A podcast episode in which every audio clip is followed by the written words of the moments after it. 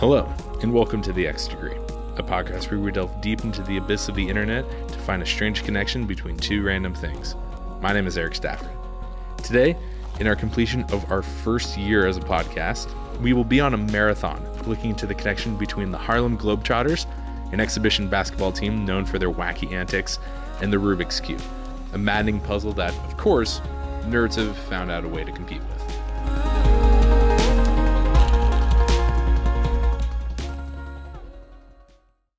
Feel like I keep bringing up shows and weird things I like to pull references from in this show, but hey, how else am I going to know anything? My brain at this point is one of those gift sites full of obscure references that make absolutely no sense together.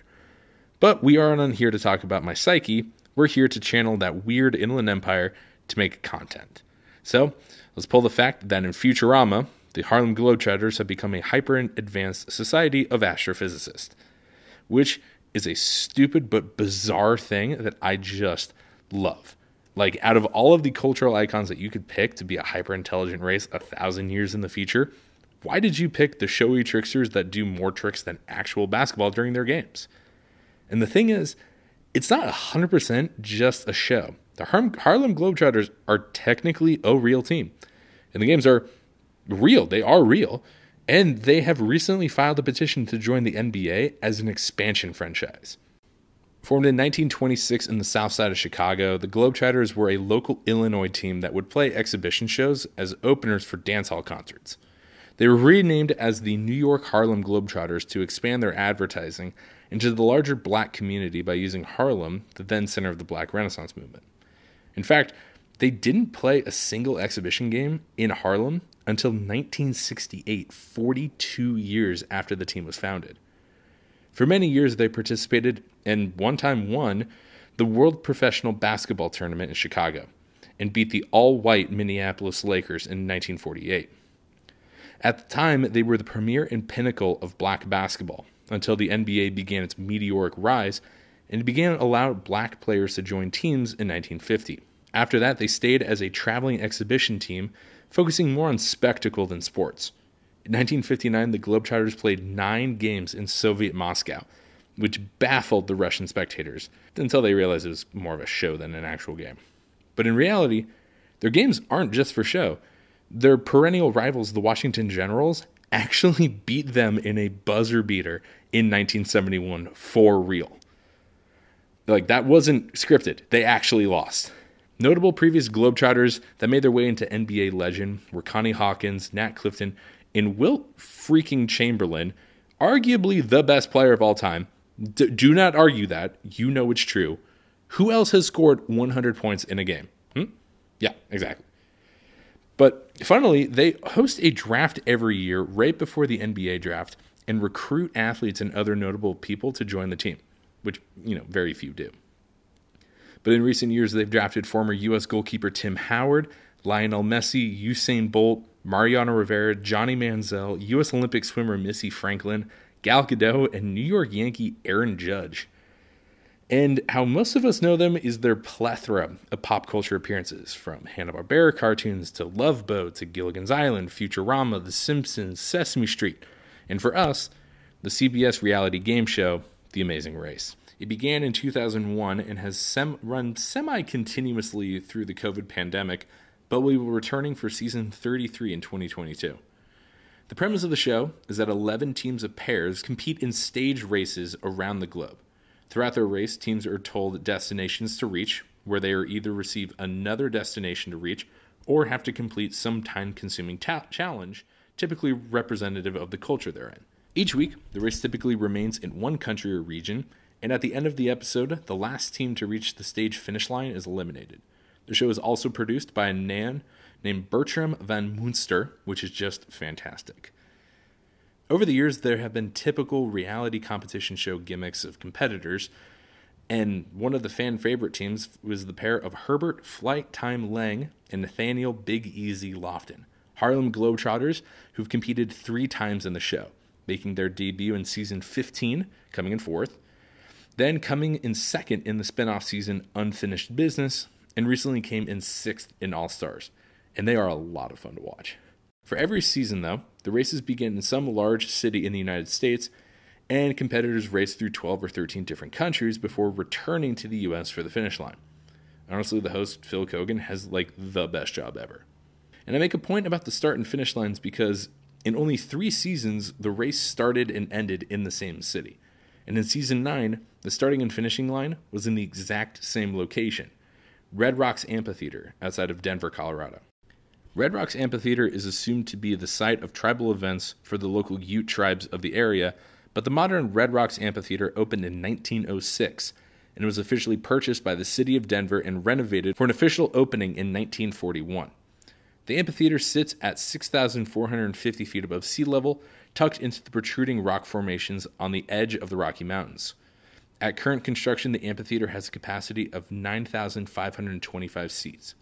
A little fun fact on a hiking trail just north of the amphitheater in Red Rock State Park, a couple friends and I had to hurl rocks at a coiled rattlesnake sitting in the middle of the trail that we were hiking on. So I really kind of want to go back and see a show because that's the only uh, reference I have for that. Like any other world renowned venue today, there's a laundry list of notable performances that have occurred in the amphitheater in its 80 year history. And I can do my usual reading of said list, but it's usually just a time filler. And we have to get kind of have to move on to it. This is a long one. So I'll just cut to the chase. Red Rocks was the only venue that the Beatles performed not in front of a sold out crowd on their 1964 US invasion tour.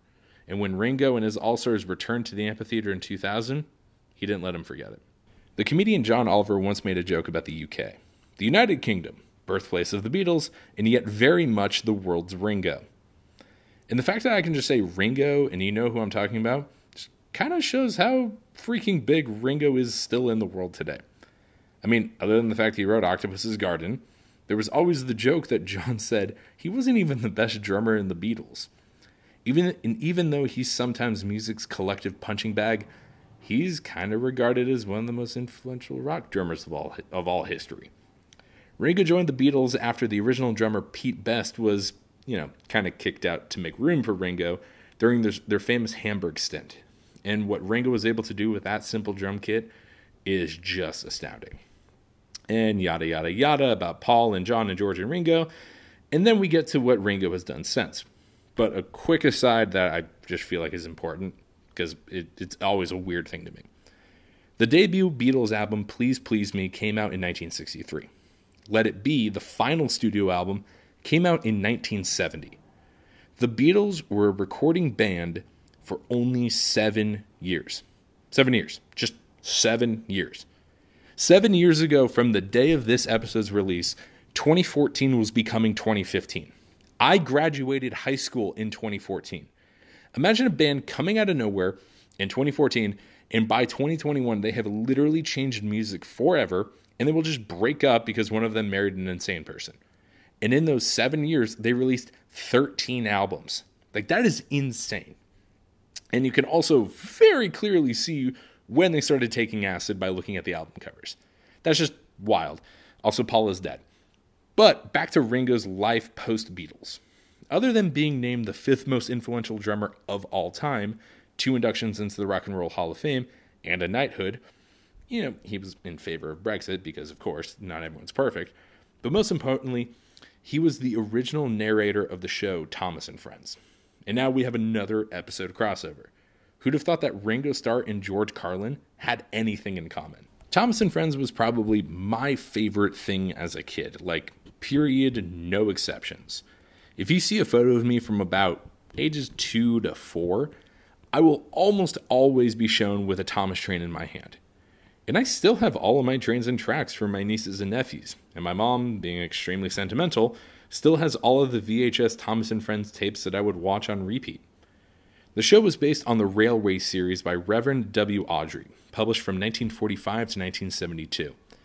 In it, autonomous trains with faces do train things around the island of Sodor and teach how to be proper little British boys and girls and whatnot. I actually still have my complete set of the stories from when I was a little kid, albeit held together by duct tape. But really, some of the artwork is still stunning, and I can vividly remember reading these with my dad before bed every night. The show began in 1984 and featured small scale train sets with the characters' faces mixed in, with larger models of the trains to allow the filmmakers to add facial expressions and eye rolls on the trains. The adventures of Thomas, Gordon, Percy, and all of the other chains with honestly creepy, still human figurines was originally narrated by Ringo for the first two seasons, who was replaced by George Carlin, who refrained from saying the seven dirty words for the next two seasons. Overall, there have been nine narrators, and the show is still in production under the name Thomas and Friends Big World, Big Adventures. But back in 1973, the publishers of the Railway series received an offer to make a musical television show about the series by the then huge Tony winning writer Andrew Lloyd Webber, who had read the series as a kid. The Right Honorable, whatever that means, Andrew Lloyd Webber basically reinvented the modern musical and is one of the most decorated songwriters of all time. We all probably know him from his highlight reel of musicals Joseph and the Amazing Technicolor Dreamcoat, Jesus Christ Superstar, Evita, Cats, Starlight Express, Phantom of the Opera, Sunset Boulevard, and his modern renditions of The Wizard of Oz, School of Rock, and now Cinderella. It says something that when one of your shows overtakes another one of your shows to become the longest continuing running show on Broadway. Again, I feel like I can just rename this show Eric Reading Laundry Lists, but in lieu of naming every single honor Andrew Lloyd Webber has received, I want to look at his 2018 Emmy for the live concert and televised performance of Jesus Christ Superstar, because it gave him his E of his EGOT. EGOT stands for the impressive accomplishment of winning an Emmy, a Grammy, an Oscar, and a Tony. This is so rare that only 16 people have ever done this. Shit, more laundry list. God, I, I'm really sorry, but I kind of want to go through these because some of them are actually kind of surprising. The first winner was the composer Richard Rodgers, who completed the quartet in 1962. Following him was the actress Helen Hayes in 1977. Then, also in 1977, Rita Moreno won after performing with the Muppets. That was kind of cool. Then it was actor John Gielgud in 1991, Audrey Hepburn in 1993, composer Marvin Helm- Hamlisch in 1995, and composer Jonathan Tunick in 97. And then we get to the, I think, fun ones. In 2001, the king of comedy himself, Mel Brooks, won his Tony for the producers. And God, I wish I followed him. I really, really did. I love Mel Brooks, but we need to keep going down the list. Also in 2001, the director and comedian Mike Nichols joined the group, followed by Whoopi Goldberg in 2002. Now I'm going to skip two people for continuity reasons, and then we have our friend Andrew Lloyd Webber, along with two others who got their EGOTs from Jesus Christ Superstar in 2018 lyricist Tim Rice and singer John Legend. Actually, there's also a lot of asides in this episode. Um, but in the Between Two Ferns movie, Chrissy Teigen is hitting on comedian Zach Galifianakis, and they're in a bar, and he asks where John Legend is, and she makes a joke that he's probably polishing his EGOT, and Zach Galifianakis then goes, "Is that what he calls his penis?" It's just great. And finally, in 2020, Disney composer Alan Menken won his Emmy to round out the list.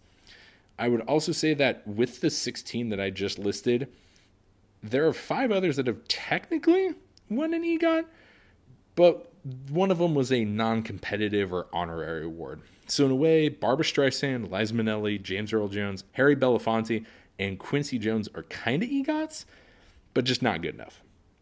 But the two people I failed to mention in our EGOT list are our link to the Rubik's Cube. They are producer Scott Rudin and songwriter Robert Lopez. Now, I at least knew Robert Lopez from writing all the music in Frozen, but as I was reading more, the names kept striking me for some reason. And finally, down their list of awards, I found it. Rudin produced and Lopez co wrote the all time greatest Broadway musical ever, The Book of Mormon, with Trey Parker and Matt Stone. If you haven't heard or seen it yet, The Book of Mormon is a musical about two Mormon missionaries who travel to Uganda struggle with their faith, and end up creating a branch of their religion that speaks more closely with the lives and struggles of the impoverished people they are serving as they struggle against the oppressive thumb of a local warlord.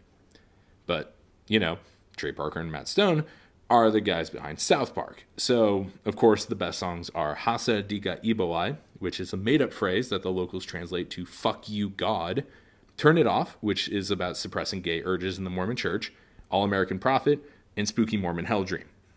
I was super lucky to see it in LA when Josh Gad of Olaf fame was still Elder Cunningham, and it was awesome. But we need to keep this train rolling. Again, it's a long one, my bad. But now we are going to drag our toe through the myriad of shit Stone and Parker have created with South Park. From making Kanye think he was a gay fish, to having Al Gore hunt man bear pig, Black Friday massacres a la Game of Thrones, and just making Canada the eternal punching bag of everything, South Park could literally be the hub for any any connection in the show if I wanted it to be. But we are going to go off in a very specific and kind of weird direction, at least to me. To the episode that Parker, Stone, as a matter of fact, no one in staff is credited for the Scientology episode, Trapped in the Closet. In this episode, Stan joins Scientology and is realized to be the reincarnation of the founder of the organization, L. Ron Hubbard. He then goes on to try to convince the unnamed organization to disband and give back all the money it has taken from people after he learns how fantastical their beliefs may be. This prompts all the supporters of the group to sue him for defamation. And when I say this episode is by no one, it's because in the end credits, all of the names of contributors are John and Jane Smith, tempting Scientology's litigious nature.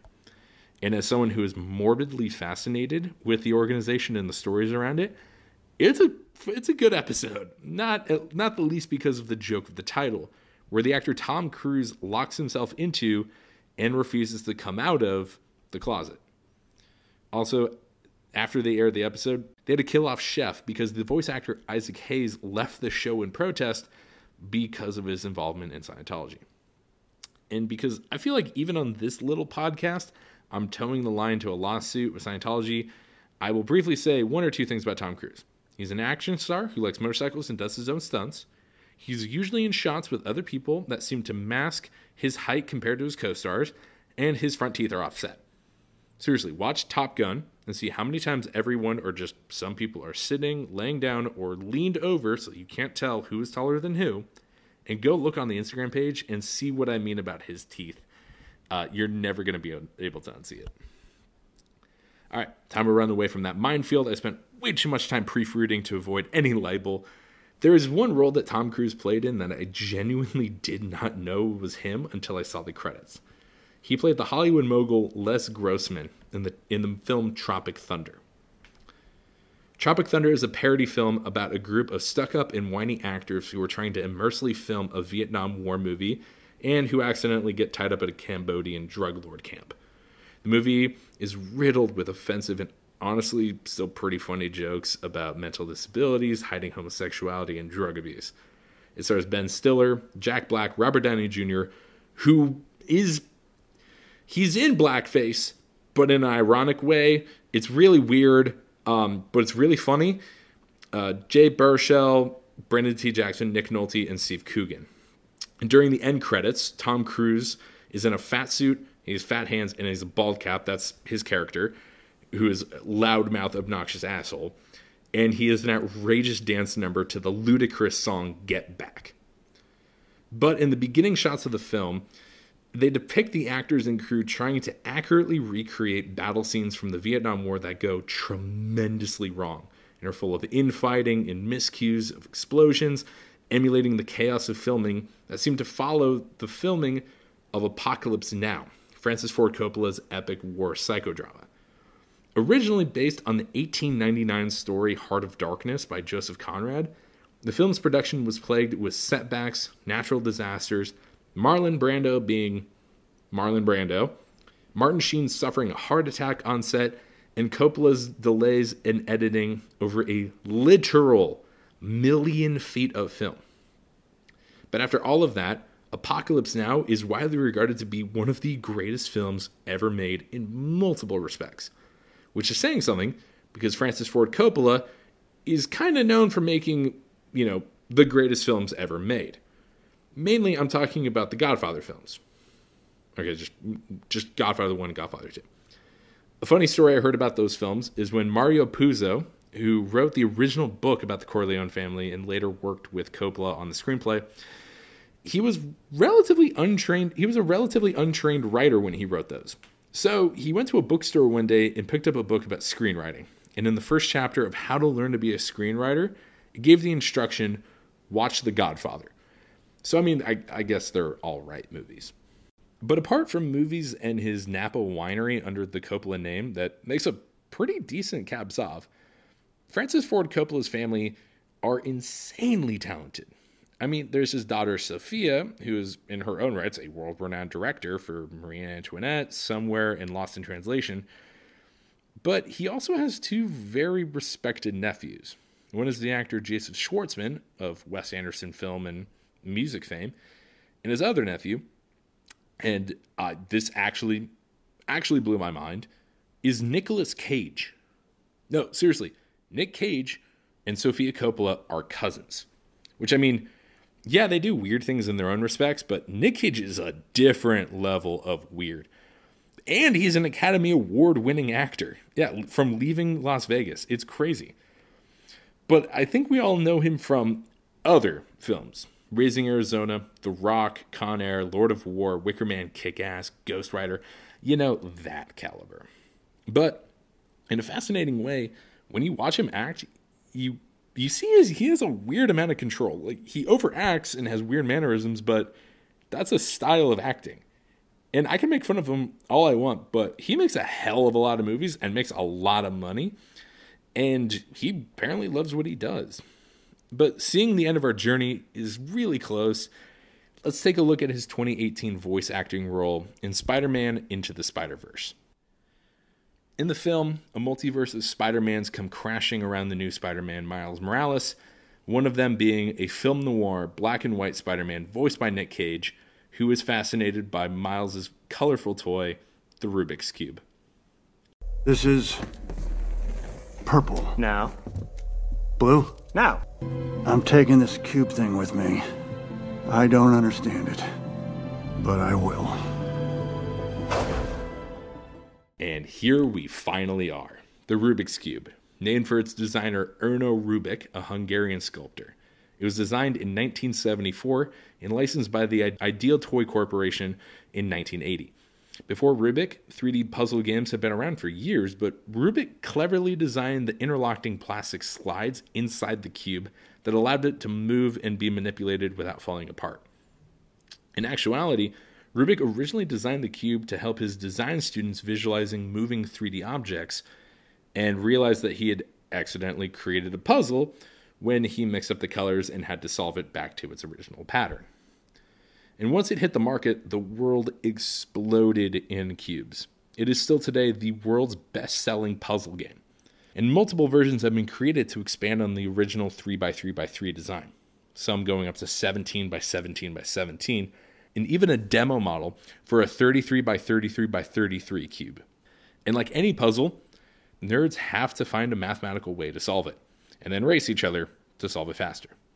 There are approximately 43 quintillion different combinations of the cube's layout, and that number does not make sense. Like, it's hard to understand a number like that. It, I, this is a fun little thing I always do. One million is 1,000 thousand. A billion is 1,000 millions. A trillion is a thousand billions, and so on. So 43 quintillion is just unbelievable. But even with that many possible combinations, the algorithms for solving are simple enough to follow that people learn how to speed solve on YouTube. The current record for a single solve of a 3x3x3 cube is held by Du Yusheng of China, who solved it in 3.47 seconds in 2018. But the record average time for five solves, which is the typical measurement, is 5.32 seconds, set by the American Max Park. And like anything else, there are a multitude of other fastest solves. Max Park also holds the record for the fastest one hand solve at 6.82 seconds. Muhammad Aman Kohli of India holds the record for the fastest foot solve in 15.56 seconds. Tommy Cherry of the US can do it blindfolded in 15.2 seconds. And the list goes on. There's a fascinating documentary about speed cubing that focuses a little bit on Max Park. It's called The Speed Cubers on Netflix. Well, there it is. A globe wide marathon of skirting lawsuits and laundry lists, but that's one way you can connect the Harlem Globetrotters to the Rubik's Cube. Thank you so much for listening. Special thanks to my friends for taking me hiking in Red Rocks and almost getting us bit by a rattlesnake. All my Thomas the Tank Engine toys as a kid. Everything made by Trey Parker and Matt Stone. Um, an organization for not suing me. Thank you. I appreciate that. And the EGOT of Sources, Wikipedia. If you want to see some photos of Ringo being Ringo, sets from the Book of Mormon, and Tom Cruise's teeth, we're on Instagram at to the Xth degree. If you want to send ideas for new connections, you can DM me there or send an email to xdegreepod at gmail.com. Also, one year anniversary. It's been really fun. If you want to share this with people, uh, this would be really cool. I, again, just it's fun. A tangent I wish I went down but didn't. Out of all of the amazing things Mel Brooks has done, and in the vein of families doing cool things, Mel Brooks' son, Max Brooks, is an author who has made his name in modern horror, specifically in zombie novels and movies. He's the author of the Zombie Survival Guide, The Harlem Hellfighters, and World War Z, which he has also helped adapt into the big Brad Pitt film. Again, thank you so much for listening over the past year. I can't wait to, you know, keep doing this next year and stay safe out there.